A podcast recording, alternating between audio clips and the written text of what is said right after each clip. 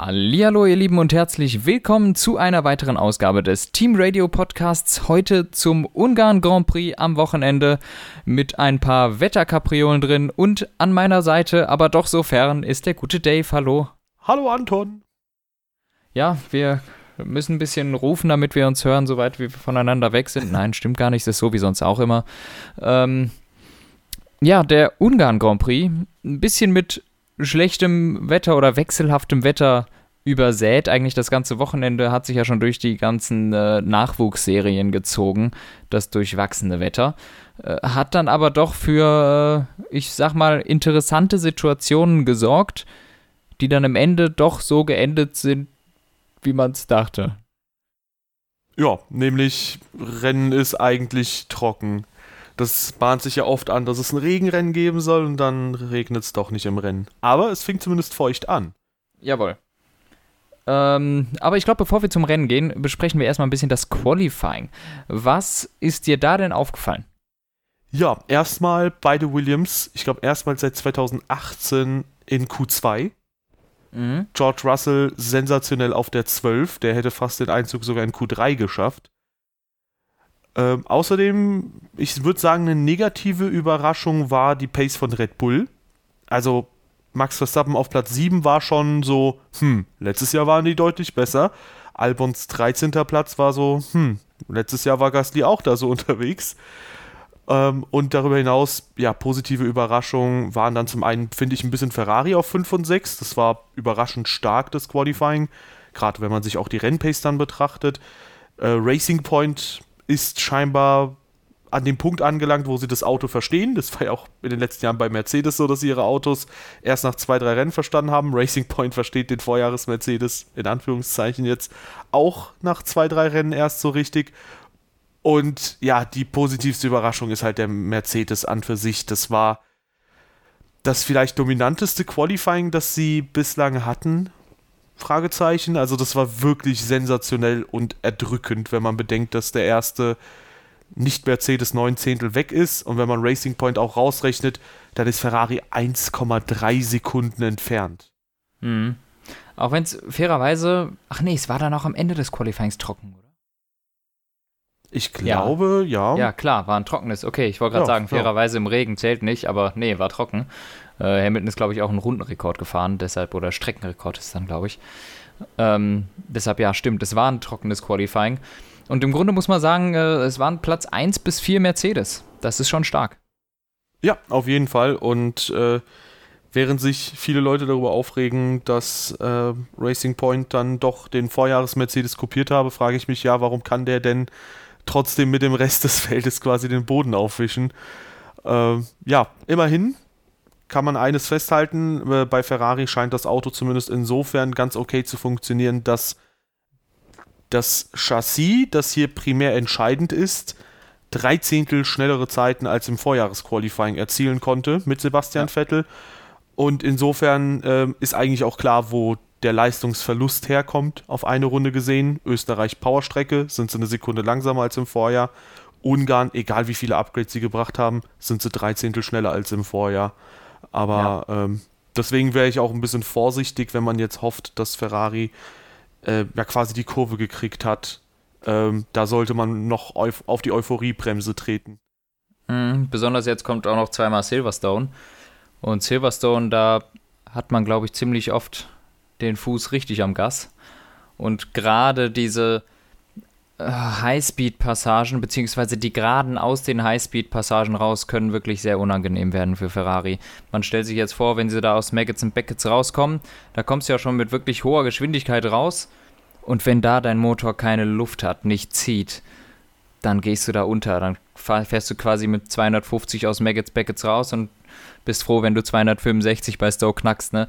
Nein, ähm, ja, übertrieben aber, gesagt.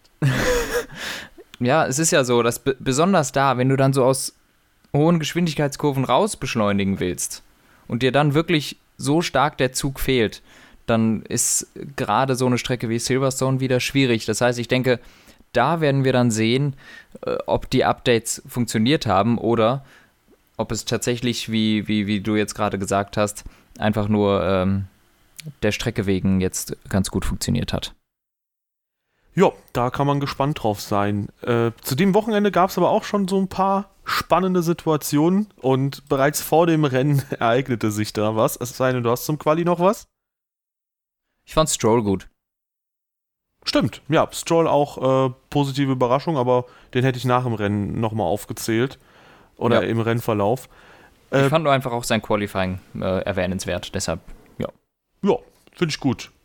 Ansonsten ähm, zum Rennen hin ist Max Verstappen auf der Einführungsrunde ja, kollidiert mit der Wand und denn es war nass, es war feucht zu Rennbeginn und äh, die allermeisten Leute sind auf Intermediate gestartet und äh, die Red Bull Mechaniker haben da einen ne richtig guten Job geleistet, das Auto nochmal bis mhm. zum Rennstart an den Start zu bringen.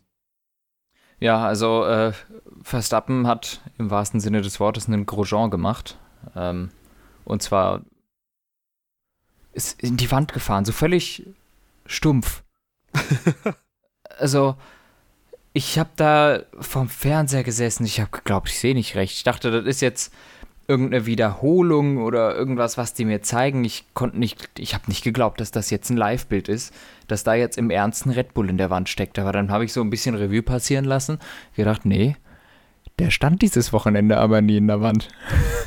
das muss live sein. Und also, ich bin vom Glauben abgefallen. Das kann doch nicht sein. Du kannst doch nicht. Du kannst doch nicht, wenn du dein Auto nur in die Startaufstellung fährst, in die Wand fahren. Ja, aber gut, ist passiert. Und ich glaube, du hast gesagt, höchster Respekt an die Red Bull-Mechaniker, die ich glaube 35 Sekunden vor Ablauf der Zeit das Auto fertiggebracht haben.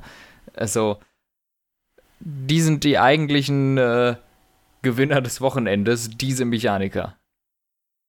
Ja, auf jeden Fall einen super Job geleistet. Verstappen hat sich auch dementsprechend bedankt beim Team, dass sie das äh, auf die Beine gestellt bekommen haben und äh, ja, sensationelle Leistung. Auch eine sensationelle Leistung, äh, finde ich, hat Haas hinbekommen. Die haben nämlich vor dem eigentlichen Rennstart äh, Intermediates und Heavyweights aufgezogen und in der Einführungsrunde sich dazu entschieden, ihr kommt jetzt rein und ihr holt euch jetzt die Slick-Reifen ab. Und das war für mich so ein bisschen die beste Strategie, die du dieses Rennen haben konntest. Ähm, ich habe mich erstmal gewundert, ja. so, wie bitte? Kevin Magnussen auf Heavyweight? Und dann äh, dachte ich ja, so. Das war auch so. Was haben die denn geraucht? ja, aber hey, äh, wenn sie eh auf äh, die Slickreifen wechseln, war das halt das einzig, oder war das halt auch in Ordnung, dass du halt testest, okay, sind vielleicht sogar die Heavyweights einen Ticken besser. Kann ja natürlich sein. Aber insgesamt halt ähm, super gut gewesen, das Ganze, super schlau gewesen. Da würde ich halt dich fragen, findest du das sinnvoll, dass man dann halt eine 10-Sekunden-Strafe ausspricht für, in Anführungszeichen, Fahrhilfen in der Einführungsrunde, ich glaube, dass sie halt angewiesen wurden, an die Box zu gehen.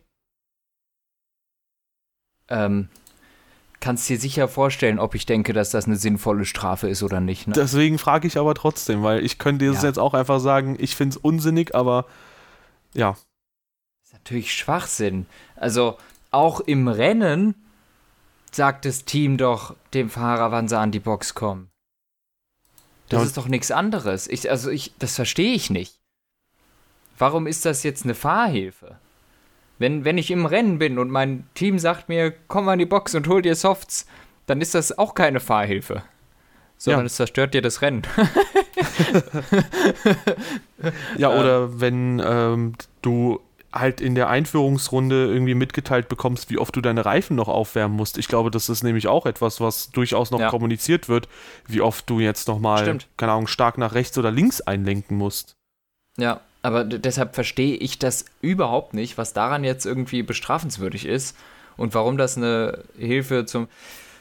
Ich meine, es hat sie jetzt einen Punkt gekostet. Äh, von 9 auf 10 ist Magnussen gefallen, aber ich finde es ich find's Quark. Das ist echt ja, ich fand es vor allem super schade, weil das war wirklich mal so ein Szenario, wo Haas geglänzt hat, wo man mhm. mal sagen muss, trotz der ganzen Kritik, die man immer wieder hat, dass die halt auch Jahre später das Auto irgendwie nicht so richtig auf die Kette kriegen, mit Bremsen, die immer noch Probleme machen und mit der fehlenden Balance und vielleicht der falschen Fahrerwahl. Da kommen wir wahrscheinlich später nochmal kurz drauf zu sprechen, wenn wir das Rennergebnis mal durchgehen.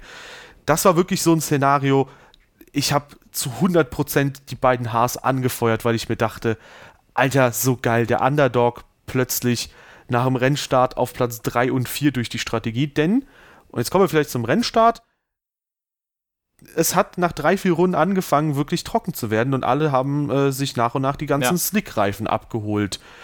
Und wie gesagt, die beiden äh, waren dann auf 3 und 4. Verstappen hatte einen sensationell guten Start. Äh, die ja. Ferrari sind gut weggekommen von der Stelle. Bottas mit einem furchtbaren Start und ja, einem vermeintlichen Frühstart, wo er, glaube ich, immer noch in der Box gewesen ist, nachdem er erstmals so ja. rausgezuckt ist. Auch da, ich glaube, 2019 gab es mal bei Vettel was, wo darüber diskutiert wurde. 2018 oder 17 bei Bottas den Österreich-Start, ja. da wurde auch diskutiert. Äh, ich fand es halt komisch, dass es nicht mal untersucht wurde, aber hey, so ist es ja. dann halt. Und ich, ja, ich muss sagen, ich finde diese Regelung langsam echt komisch. Also, diese Leute, die machen alle ständig Frühstart. So, es ist absolut offensichtlich, die Videobilder beweisen das. Aber nie kriegen die eine Strafe, weil sie irgendeinen komischen Sensor nicht auslösen. Aber die, die Regel sagt ja, du darfst dich, wenn du in der Box bist, darfst du dich nicht mehr nach vorne bewegen. Das tun sie trotzdem, sie lösen nur den Sensor nicht aus. Und wie du gesagt hast, das Ganze ist Vettel in Japan passiert, zweimal übrigens, ich glaube 2010. Das ist identisches Szenario auch bei Vettel gewesen in Japan. Dann 2019 und Bottas hatte das in Österreich 2017, wie du angesprochen hast. Und jetzt da auch. Und für mich ist das eigentlich eine klare Strafe. Der ist zu früh losgefahren. Er darf sich nicht bewegen. Ich finde das irgendwie eine komische Lösung. Wollte ich nur mal so gesagt haben, äh, weil das ist, war jetzt immer mal wieder Thema in den letzten paar Jahren. Ja, ich fand es gerade deswegen halt sehr komisch, weil halt überhaupt nicht drauf eingegangen wurde im Rennen. Ich dachte, okay, vielleicht gibt es da nochmal so eine Richtigstellung, eine gerade Stellung von der Rennleitung oder so, dass man halt irgendwie eine Info einblendet. Bottas kein Frühstart, no further äh, Action, weil der halt nicht den Sensor ausgelöst hat. Das fände ja. ich dann halt eigentlich sehr gut, weil dann weißt du wenigstens als Fan Bescheid und wartest nicht so, okay, wird da noch mal was kommen oder wird da nichts kommen? Da finde ich, ja. ist, hat so ein bisschen die Kommunikation versagt. Trotzdem viele Plätze beim Start verloren. Ähm, einer, der richtig gut gestartet ist, war Nicola Latifi. Der ist, glaube ich, nämlich direkt von 16, mhm. 15 auf 10 vorgeschnellt. Ja, äh, Latifi wirklich sehr gut weggekommen die Freude hielt dann halt nicht besonders lang. Ja. Äh, aber äh, der Start an sich war gut. Jo. Ansonsten vorneweg komplett das Rennen durchweg äh, äh hier äh, dominiert hat Lewis Hamilton. Äh, der hat ja. heute, heut, gestern, vorgestern, weiß ich gerade gar nicht, gestern, einen super Job abgeliefert, hat das absolute Maximum aus dem Auto rausgeholt, wie man es mittlerweile gewohnt ist von ihm hat am Ende nochmal Softreifen draufgeschnallt bekommen und hat da nochmal einen äh, Rundenrekord reingeballert. Und Teamkollege Walter Bottas, der hat sich immerhin dann ganz gut erholt von diesem schlechten Start und ja. ist am Ende nochmal mit der Strategie, die Hamilton 2019 hatte, zum Ende hin nochmal frische Reifen holen, den Red Bull anzugreifen, zumindest rangekommen an Verstappen, aber eben nicht vorbei. Ja. Äh, Lewis Hamilton für mich unglaubliche Leistung. Äh, der Mann hat das Rennen in den ersten drei Runden quasi schon gewonnen. Ähm, Hamilton holte sich, also musst, musst du dir vorstellen, der holte sich Trockenreifen in der dritten Runde und hatte acht Sekunden Vorsprung auf den Zweitplatzierten. Das ist jetzt keine Überraschung. Wir wissen, dass Hamilton in nassen Bedingungen eine Maschine ist, aber das ist völlig abnormal. Der ja. ist in Runde 3 an die Box gekommen, hatte 8 Sekunden Vorsprung und da quasi das Rennen schon gewonnen. Das Weil das holt keinen Sack mehr auf, wenn kein Face, äh, äh, Safety Car mehr kommt. Ja, vor allem fast 3 Sekunden pro Runde. Das ist halt einfach enorm und die Position nach den Boxenstops fand ich halt auch super spannend. Ich glaube, Hamilton war dann irgendwie auf Pla Platz, ja genau, auf Platz 4, während irgendwie äh, ich glaube, der erste Ferrari oder so gerade so in den Top 10 war oder irgendwie sowas. Äh, was ja schon. Ich sehe es gerade. Na, okay, ja. Riesige Abstände einfach. Und ähm, ja, einfach eine sensationelle Leistung, spricht aber auch einfach dafür, dass das Auto eine Granate ist dieses Jahr. Ja, absolut. Ähm, der Mercedes ist eine absolute Macht. Ähm, da führt ja wirklich kaum ein Weg mehr dran vorbei an dieser Karre. Äh, es ist der Wahnsinn, was die Ingenieure bei, bei Mercedes da hingebracht haben. Das ist so ein großartiges auch Rennauto. Äh, und wir, also zumindest muss, kann ich für mich sprechen, ich äh, habe gedacht, Red Bull sei dieses Jahr richtig nah dran. Und ich habe das Gefühl, Mercedes ist weiter weg als äh, je zuvor. Das sieht mir, das sieht mir nach 2016er Level Dominanz aus in den ja. ersten drei Rennen bis jetzt. Ja, und vor allem ist äh, tatsächlich halt, also je weiter es geht, ähm, desto mehr zeigt sich auch, dass halt die Konkurrenz je nach Strecke mehr oder weniger strauchelt. Äh, Red Bull jetzt halt in äh, Ungarn mit einem super schwachen Qualifying und die Rennpace, die war zwar sehr gut, ja, ähm, man konnte immerhin Valtteri Bottas schlagen, aber an Lewis Hamilton wäre man im Leben nicht rangekommen. Ich glaube, wenn Hamilton richtig hätte Niemand. pushen wollen, dann hätte er fast eine Minute rausfahren können. War halt nicht notwendig. Und ähm, trotz allem muss man halt sagen, Red Bull zwar im äh, Qualitrim schwach, was auch etwaige Siegeschancen schon mal automatisch eliminiert aber trotzdem im Renntrim waren sie dann sehr gut, sodass Verstappen das Auto auf zwei stellen konnte und Albon auf fünf. Und das spricht definitiv auch für die Qualität des Fahrzeugs, äh, zumindest im Rennen dann gute Ergebnisse abzuliefern. Im Quali fehlt dann extrem viel. Ja, zumindest auf Mercedes. Ähm, ja, das ist natürlich viel zu viel, wenn man um die WM fahren möchte. Man will noch nicht zu früh den Teufel an die Wand malen, aber das müsste, das wissen die bei Red Bull eigentlich auch schon dass der Zug fast abgefahren ist, weil der Vorsprung einfach zu groß ist. Ich meine, die haben jetzt schon einen relativ großen Punkterückstand. Das ist aber aufzuholen, wenn du ein Auto hast, das mithalten kann. Aber das sieht mir jetzt in den nächsten paar Rennen, sehe ich da eigentlich kein Licht am Ende des Tunnels. Ich rechne mit weiteren Siegen für Lewis Hamilton jetzt in Silverstone und möglicherweise in den folgenden Strecken daher glaube ich, dass das äh, für, für Red Bull ist da eigentlich der Zug auch abgefahren. Racing Point ist kein ernstzunehmender Gegner, nur weil sie halt das Auto kopiert haben und ansonsten gibt es da keinen, der da mitspielen kann. Ja, ja, würde ich auch sagen. Vor allem auf den Top-Speed-Strecken. Ferrari hätte mit dem letztjährigen Motor da, denke ich mal, gut mithalten können und vielleicht sogar ja. den Ton angeben können. Ähm, das fällt jetzt natürlich weg und ansonsten kannst du halt die Vorjahresergebnisse als Referenz heranziehen und da sieht man halt einfach, wie stark Mercedes auf den kommenden Strecken ist. Sowohl in Belgien, Monza, als auch in den beiden Silverstone-Rennen. Da werden die halt äh, wahrscheinlich ganz vorne mit dabei sein und konkurrenzlos um den Sieg fahren. Ja, aber du hast ja schon den letztjährigen äh, Mercedes alias den Racing Point angesprochen. Ich glaube, der Gag, der wird langsam alt, den sollte man mal langsam skippen. Äh, Racing Point. Das ist ja kein Gag. Ja, aber ich sag, ich sag mal darauf hinzuweisen, dass Ferrari super schlecht ist, das äh, ist ja auch kein Gag, das ist ja korrekt in diesem Jahr, aber trotzdem auch das auf Kosten von Ferrari immer Jokes zu machen, ist halt ein bisschen zu einfach.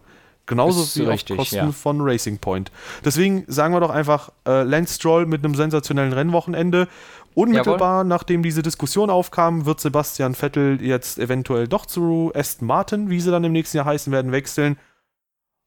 Und Sergio Perez ist da so ein bisschen in der Versenkung verschwunden und äh, das tut mir halt super leid für Sergio Perez, weil ich ihn eigentlich als den mit Abstand besseren Fahrer sehe und jetzt so ein bisschen das Gefühl habe, dass das Momentum halt gerade wo es wichtig wird, umschwingt, vielleicht auch nur aufgrund eines Rennergebnisses, weil wie es in Silverstone wird, müssen wir mal schauen. Aber ähm, ja, das war zumindest so zu einem sehr ungelegenen Zeitpunkt halt ein schwaches Rennen von äh, Sergio Perez. Ja, ähm, das sehe ich nicht so dramatisch wie du im Moment von Perez.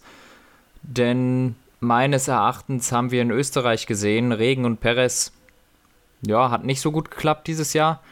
Jetzt war es am Anfang nass. Der ist von Platz 4 auf Platz, was weiß ich, 11 zurückgefallen. Der ist furchtbar gewesen in den ersten paar Runden. Hat noch irgendwie was retten können. Es war natürlich kein grandioses Rennen. Aber allein die Tatsache, dass es am Anfang feucht war, dann hat er auch noch fast das Auto weggeschmissen in Runde 5, 6, 7 oder sowas. Ähm, und auch, ich glaube, letztes, in den letzten Jahren im Regen war Perez jetzt auch nicht unbedingt die Macht. Äh, und Stroll hingegen im Regen ist sehr gut und bei feuchten Bedingungen. Deshalb würde ich da jetzt mal nicht denken, dass das ganz schlimm ist und nach wie vor rechne ich äh, in den folgenden Rennen bei trockenen Bedingungen sehr stark mit Sergio. Ja, ich hätte zumindest erwartet, dass er das Qualifying für sich entscheiden kann, weil da war es ja trocken. Ja, aber es war ja, es war knapp. Du kannst auch mal geschlagen werden. Ich glaube, so schlecht ist, ist Stroll auch nicht, ähm, wie man es immer sagt. Ja, ja, auf jeden Fall ähm, bin ich da so, so ein bisschen trotzdem am Bangen, mhm. weil ich auch sehr viele Sympathien für Perez hege. Ähm, und das gerade auch aus dem Aspekt heraus, dass allein durch seine Finanzen das Team gerettet wurde und so weiter und so fort. Das fände ich halt ja. halt super schade, auch dass der da einfach jetzt vor die Tür gesetzt wird. Die Frage ja, ist halt, ja? Ja, durch das Ganze, was da überhaupt passiert ist mit der Pleite des Teams, die, dass keiner mehr bezahlt wurde. Ich glaube, Sergio Perez war es ja, der dann das Team quasi angezeigt hat und sowas. Das hat es dann überhaupt erst ermöglicht, dass Lance äh, Lawrence Stroll das Team kaufen konnte und gerettet hat. Das Team wäre sonst hoffnungslos in die Zahlungsunfähigkeit geschlittert. Genau. Ähm, und im Grunde das Ganze nur, weil Sergio Perez, äh, ich sag mal jetzt plump ausgedrückt, die Eier hatte, seinen Arbeitgeber anzuzeigen äh, und dann damit überhaupt erst den Stein ins Rollen gebracht hat. Das Team, in dem er gefühlt schon immer fährt, jetzt dahin zu bringen, wo sie sind. Und eigentlich hat er ja auch einen Langzeitvertrag, weil er, er möchte sich an dieses Team binden. Und ich fände es wirklich sehr schade, wenn er rausgeschmissen wird jetzt in dieser Position. Ja. Wenn man aus einer super rationalen Sicht sich das Ganze anschaut, könnte man natürlich sagen, ja, selbst schuld, wenn du eine nicht Ausstiegsklausel, sondern eine Abfindungsklausel, ja gut, mhm. der Arbeitgeber kann dir das zahlen und du bist automatisch raus, unterschreibt. Andererseits muss man aber auch sagen, und so viel Empathie sollte man eigentlich haben, er kann nie im Leben damit rechnen, dass ein Sebastian Vettel plötzlich frei wird ja. und dann auch noch bei Racing Point und zu so Racing Point will. Genau, dass da so ein krasser Leistungsanstieg kommt und dass das plötzlich ein Thema ist. Ja, und der Leistungsanstieg ja. des Teams wird ihm gerade zum Verhängnis. ja, genau, genau. Wobei die Frage natürlich immer noch im Raum steht, ob das denn wirklich so zustande kommt, weil ich bleibe dabei, auch im Racing Point wird Vettel halt die zweite Geige hinter Mercedes spielen können, bestenfalls. Das ja. hat halt wenig mit der Leistung von Vettel zu tun, sondern halt dann schlicht und ergreifend mit der Stärke vom Mercedes. Die waren halt im Quali wieder eine Sekunde schneller. Und ähm, die Frage ist halt, ob Racing Point auch über 2021 hinaus, nächstes Jahr bleiben die Chassis ja gleich, aber ob sie auch mit dem neuen Reglement ein sehr gutes Auto auf die Beine stellen können. Das Team hat mhm. zwar gezeigt, dass sie mit geringem Budget super arbeiten können, aber ich glaube, Red Bull ist dann immer ein bisschen zukunftsträchtiger. Ähm, wo Albon nach so einer, ich sag mal, solalanen Präsentation, wo er wieder eine Minute plus hinter dem Teamkollegen war, äh, nicht unbedingt Argumente gesammelt hat für seinen Verbleib im Team. Ja, ähm, sehe ich genauso. Also, ich weiß nicht, ich, ich meine, bei Red Bull, man hat jetzt mehrmals klarer, klar eine Absage an Vettel erteilt. Äh, ich würde es trotzdem noch nicht ganz so drastisch sehen, weil meines Erachtens ist er immer noch die attraktivste Variante fürs Team, auch wenn es schade für Albon wäre. Ähm, auf der anderen Seite, was ich jetzt auch wohl mitbekommen habe, die Entscheidungsträger sind nicht unbedingt Helmut Marko und äh, äh, Christian Horner, sondern äh, Dietrich Mateschitz steckt da auch noch dahinter.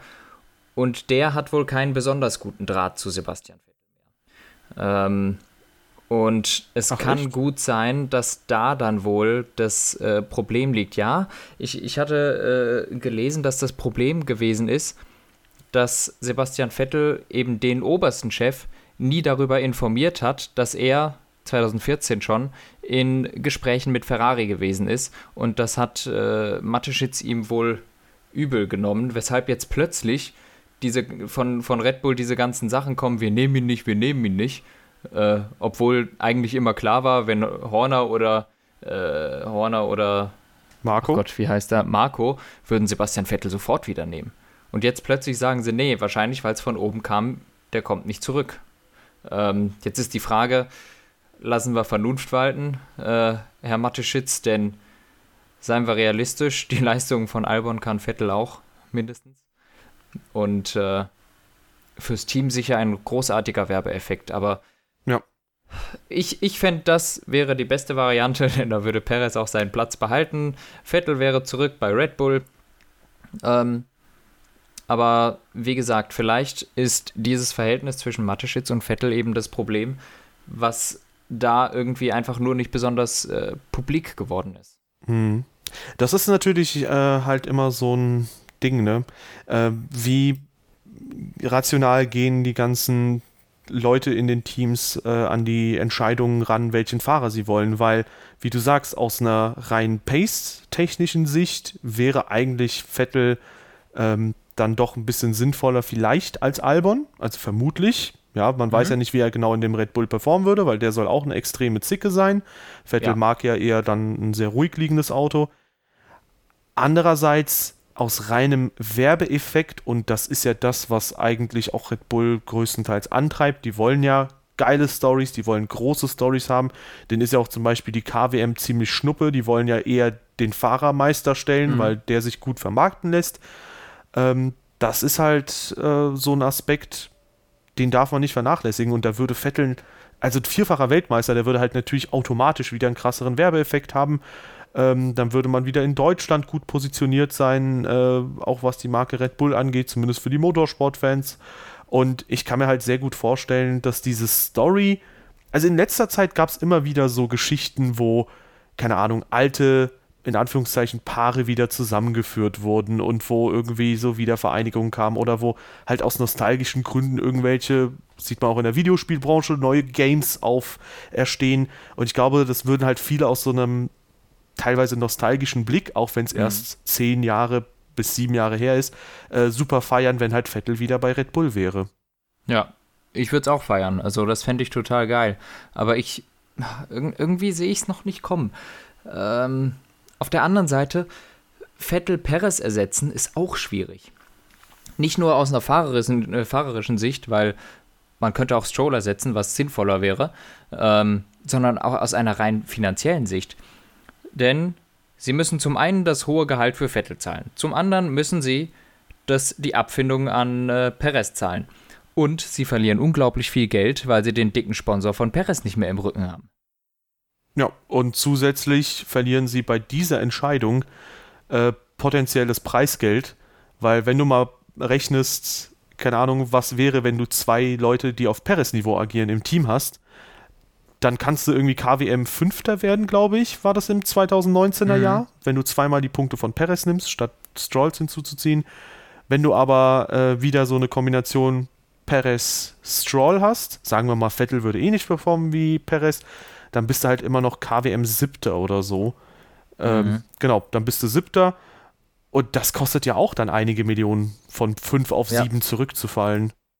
Ja, ja, auf jeden Fall, das ist und, und ach, ich, ich weiß leider nicht mehr, wie, wie der Sponsor von, von äh, Sergio Perez heißt, aber es ist irgendwas dickes, fettes, was glaube ich 30 Mille im Jahr äh, mit dazu ballert. Und hat, hat Perez nicht auch irgendwo diesen stinkreichen Mexikaner noch im Rücken? Wie du heißt der? Carlos, Slim? Slim? oder so? Ja. Ähm. Ist der nicht auch da mit drin? Also, ich, ich glaube, da, die Hürden da sind auch. Das, das ist nicht so leicht. Äh, der hat ziemlich viele sehr zahlungskräftige Leute im Hintergrund und äh, hat deutlich mehr, ich sag mal, eigene Sponsoren, die er mitbringen würde als Vettel. Also, ich, ich kann es mir kaum vorstellen, wie ein, wie man Perez gegen Vettel austauschen kann und dabei Stroll im Team behält. Das macht überhaupt ja. keinen Sinn. Ja, ich, ich habe ja auch immer wieder die Frage gelesen, auch im Livestream, wie ich diese Entscheidung fände. Ähm, ich sag mal, ich bin immer der Ansicht, die bestmögliche Fahrerqualität sollte in der Formel 1 möglichst in, best, in den besten Teams sein. Deswegen die Entscheidung Vettel zu Racing Point oder zu Red Bull, ich würde beides sehr, sehr gut finden. Mhm. Ich fände es aber nicht gut, wenn bei Red Bull zum Beispiel Verstappen, okay, es ist jetzt sehr weit ausgeholt, aber wenn Verstappen geopfert werden würde, Genau, aber es ist halt analog zu Perez wird bei Racing Point geopfert ja. quasi, damit Perez, äh, damit Vettel kommt. Das finde ja. ich halt dann beides nicht so gut, diesen zweiten Teil der Geschichte. Und äh, wie du sagst, Vettel Perez wäre eine traumhafte Fahrerpaarung. Und der Grund, warum jetzt Vettel eventuell dann doch bei Racing Point bzw. Aston Martin dann zur Diskussion stehen könnte, obwohl er so teuer ist, obwohl halt finanziell so vieles dagegen spricht, ist halt vielleicht, dass einfach äh, ja Aston Martin, wenn sie dann einsteigen, einfach einen unglaublich prestigeträchtigen Fahrer haben wollen. Ja. Und das wäre Sebastian Vettel. Aber ja, am Ende zählen halt die Ergebnisse und ich würde es halt grundsätzlich auch in Frage stellen, ob Sebastian Vettel so viel bessere Ergebnisse einfahren kann als Sergio Perez, da ja auch immer das Thema Konstanz halt so ein Ding ist und Perez halt eigentlich konstant sehr gute Ergebnisse abliefert. Mhm. Aber das ist vielleicht auch ein Thema für die Zukunft und Ja. für weitere Pod Podcasts, wenn, äh, wenn das da ein bisschen weitergeht. Ich glaube, wir haben jetzt einen kleinen Exkurs dahin gemacht. Ups. Äh, Würde ich sagen, rackern wir aber mal ein bisschen so das Rennergebnis ab. Ich glaube, über Lewis Hamilton haben wir schon ordentlich geredet. Äh, bombastische Performance, Riesenvorsprung, kein Problem. Max Verstappen, Zweiter geworden, von sieben gestartet. Mechaniker 35 Sekunden vor Schluss das Auto fertig gemacht. Wirklich Wahnsinns-Performance. ähm, und Verstappen dann einfach ein solides Rennen gefahren und konnte einen wirklich viel schnelleren Valtteri Bottas hinter sich halten. Ja. Ansonsten ja, die Teams sind wir ja schon im Prinzip durchgegangen. Mercedes, Red Bull, Ja. Racing Point. Das nächste wäre halt jetzt Ferrari mit Vettel auf 6. Und da würden wir im Prinzip beim Thema bleiben. Und ich würde sagen, Vettel an dem Wochenende mit einem richtig, richtig, richtig starken Wochenende. Ähm, ja, eigentlich in jeder Session äh, mindestens auf Augenhöhe mit Leclerc. Und dann, wo es drauf ankam, war er besser. Im Rennen könnte man jetzt vielleicht argumentieren, ja, aber Leclerc hat doch die billigen Softreifen bekommen, die sind doch super schlecht. Vettel hat den Call selbst gemacht, hey Leute, wir sollten die Mediums mitnehmen, das ist Rennintelligenz, das gehört dazu. Und Vettel letztlich selbst verantwortlich für diesen großen Vorsprung zum Teamkollegen. Am Ende des Tages einfach einen richtig guten Job gemacht, über eine halbe Minute vor Leclerc Ja. zu sein. Und das war, das war so ein Wochenende, ähm, das hätte ich super gerne sehr viel häufiger bei Vettel gesehen, weil da kannst du nichts kritisieren. Das war einfach nur super.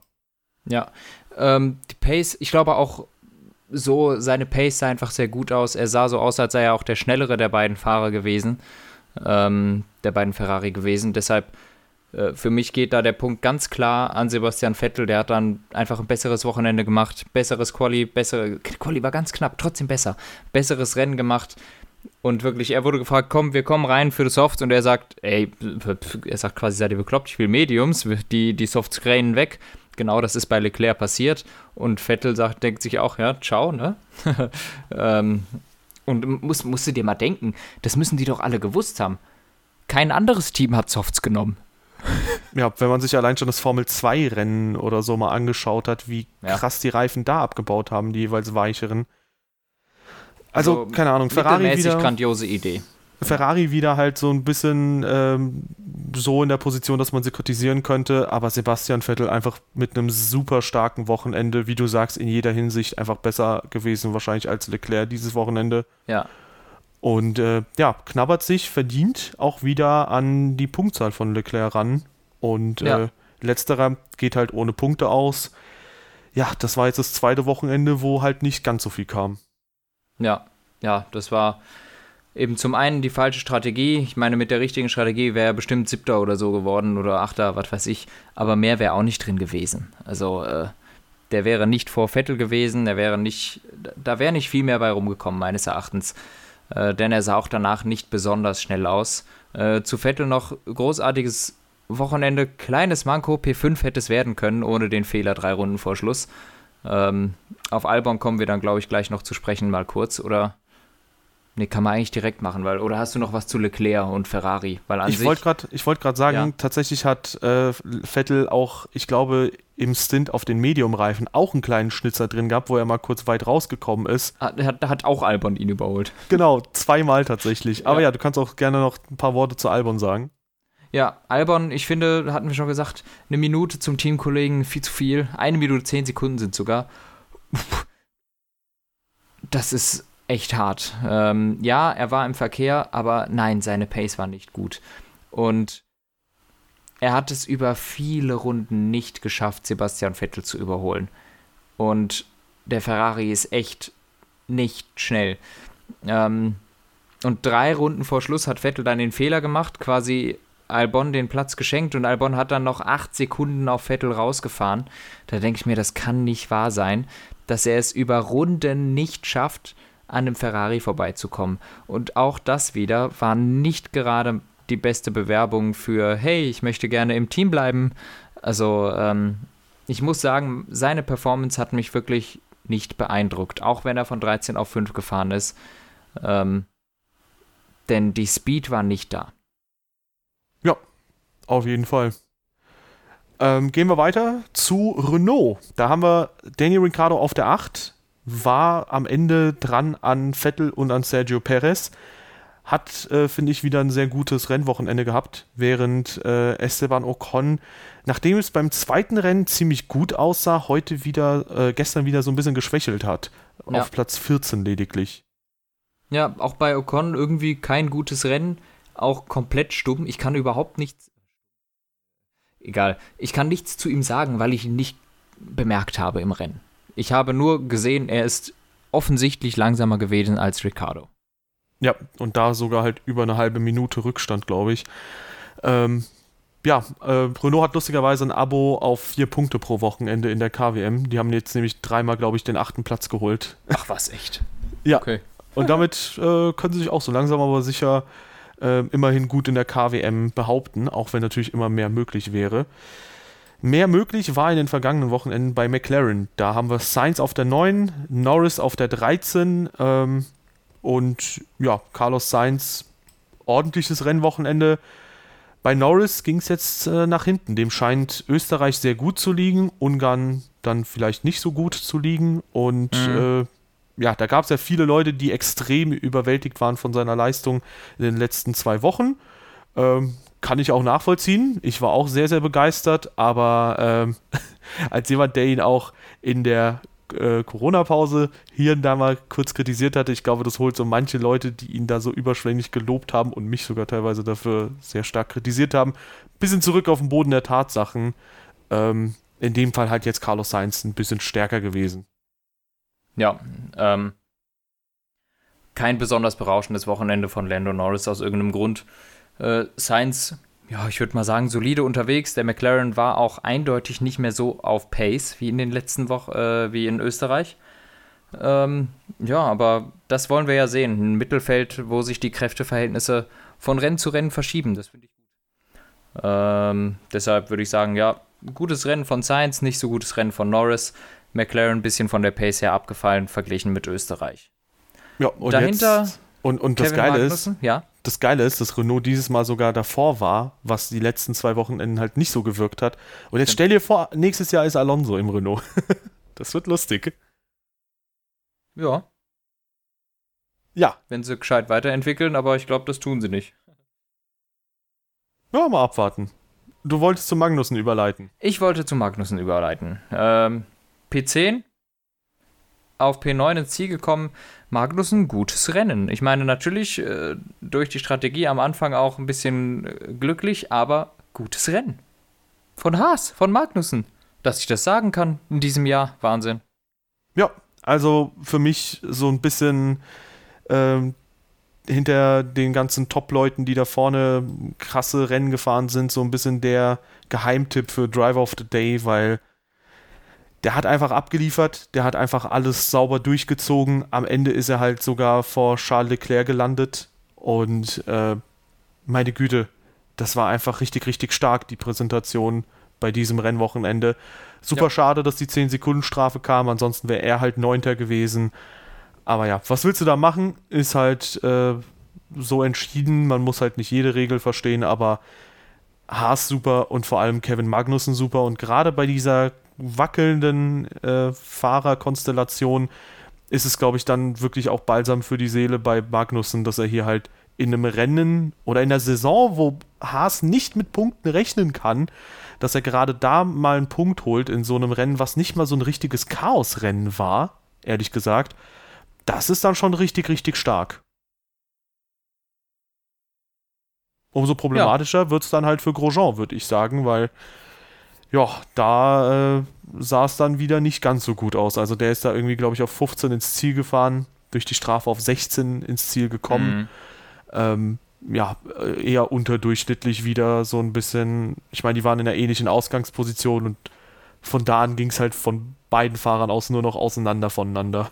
Ja, kann, ja, nicht, nicht gut. Kann eigentlich nicht sein. Also kein gutes Rennen von Grosjean, stimme ich dir zu. Ja, ansonsten Alpha Tauri super unauffällig, äh, Fiat auf 12, Gasly mit Getriebeschaden ausgeschieden. Kann man, glaube ich, auch nicht so viel dazu sagen. Und Alfa Romeo, ja, so ein bisschen, äh, zumindest im Qualifying, das Schlusslicht mittlerweile. Ja. Raikönnen relativ, also Raikönnen vor Giovinazzi, nicht so super knapp, wie ich es gerade implizieren wollte, aber auch nicht so super weit voneinander weg. Und die Williams, George Russell mit einem super starken Qualifying. Im Rennen hapert es dann aber schon bei Williams mit der Pace. Und bei Latifi, da haben sie halt komplett leider den Vogel abgeschossen, wo sie beim Boxenstopp halt die Unsafe Release gemacht haben. Äh, Latifi und Sainz kollidieren und Latifi bekommt da äh, ja den Reifen aufgeschlitzt und fährt dann halt eine Runde komplett mit einem, also komplett auf der Felge und danach ist halt auch Unterbodenschaden da und da ja. geht halt gar nichts. Ja, so ist es. Ähm, war bei Latifi dann vorbei. Also das war auch keine, war auch irgendwie nicht so schlau, den da rauszuschicken. Ich meine, es kam ganz offensichtlich ein Auto. Ähm, ja, hat ihm dann das Rennen kaputt gemacht.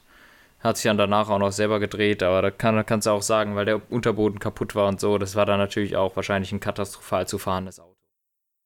Ja, auf jeden Fall. Hat man auch noch einen Dreher später gesehen.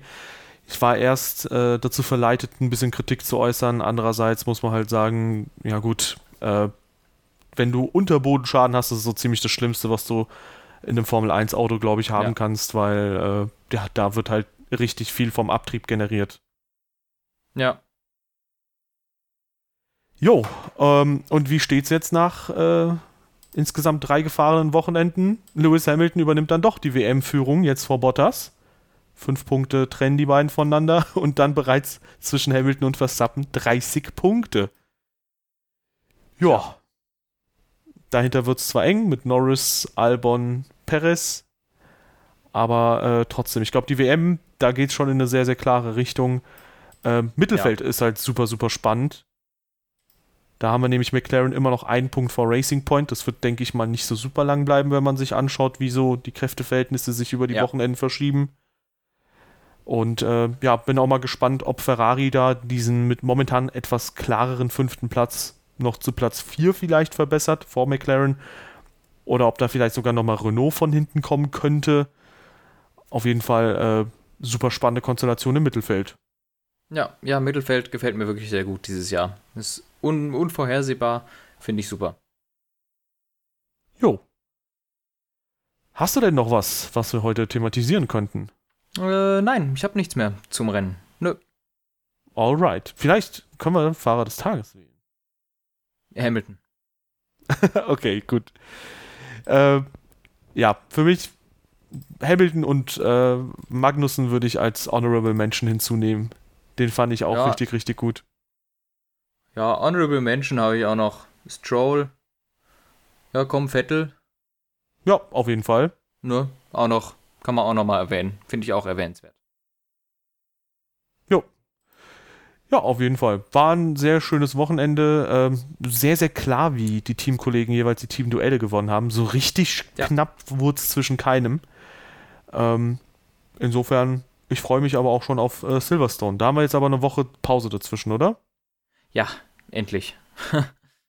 ja, und ansonsten kann man auch mal gespannt sein, wie es mit News zu Fahrermärkten aussieht. Ich glaube, wenn wir das Thema nicht angeschnitten hätten, wären wir wahrscheinlich wieder bei rund einer halben Stunde gelandet bei einem sehr äh, knappen Podcast. Nee, wie sagt man, kompakten ja. Podcast. Ja. Aber trotzdem, wir haben viele Themen behandelt, sind trotzdem ja, sehr, sehr ja auch mal dazu. kurz gewesen am Ende. Dreiviertel Stündchen, geht klar. Ja, ja, ja, kann man mit leben, ne? Also wünschen wir euch jetzt eine gute Nacht, ne? Ja, richtig. Ja, und wenn euch der Podcast gefallen hat, dann noch nicht ganz gute Nacht. Lasst gerne Bewertung da auf der Plattform eurer Wahl, hilft uns auf jeden Fall weiter. Ansonsten gerne die Social Media Kanäle auschecken in der Beschreibung. Ihr könnt auch eure Plattform der Wahl mal kurz äh, durchchecken, ob wir da auch vertreten sind. Sollte eigentlich der Fall sein.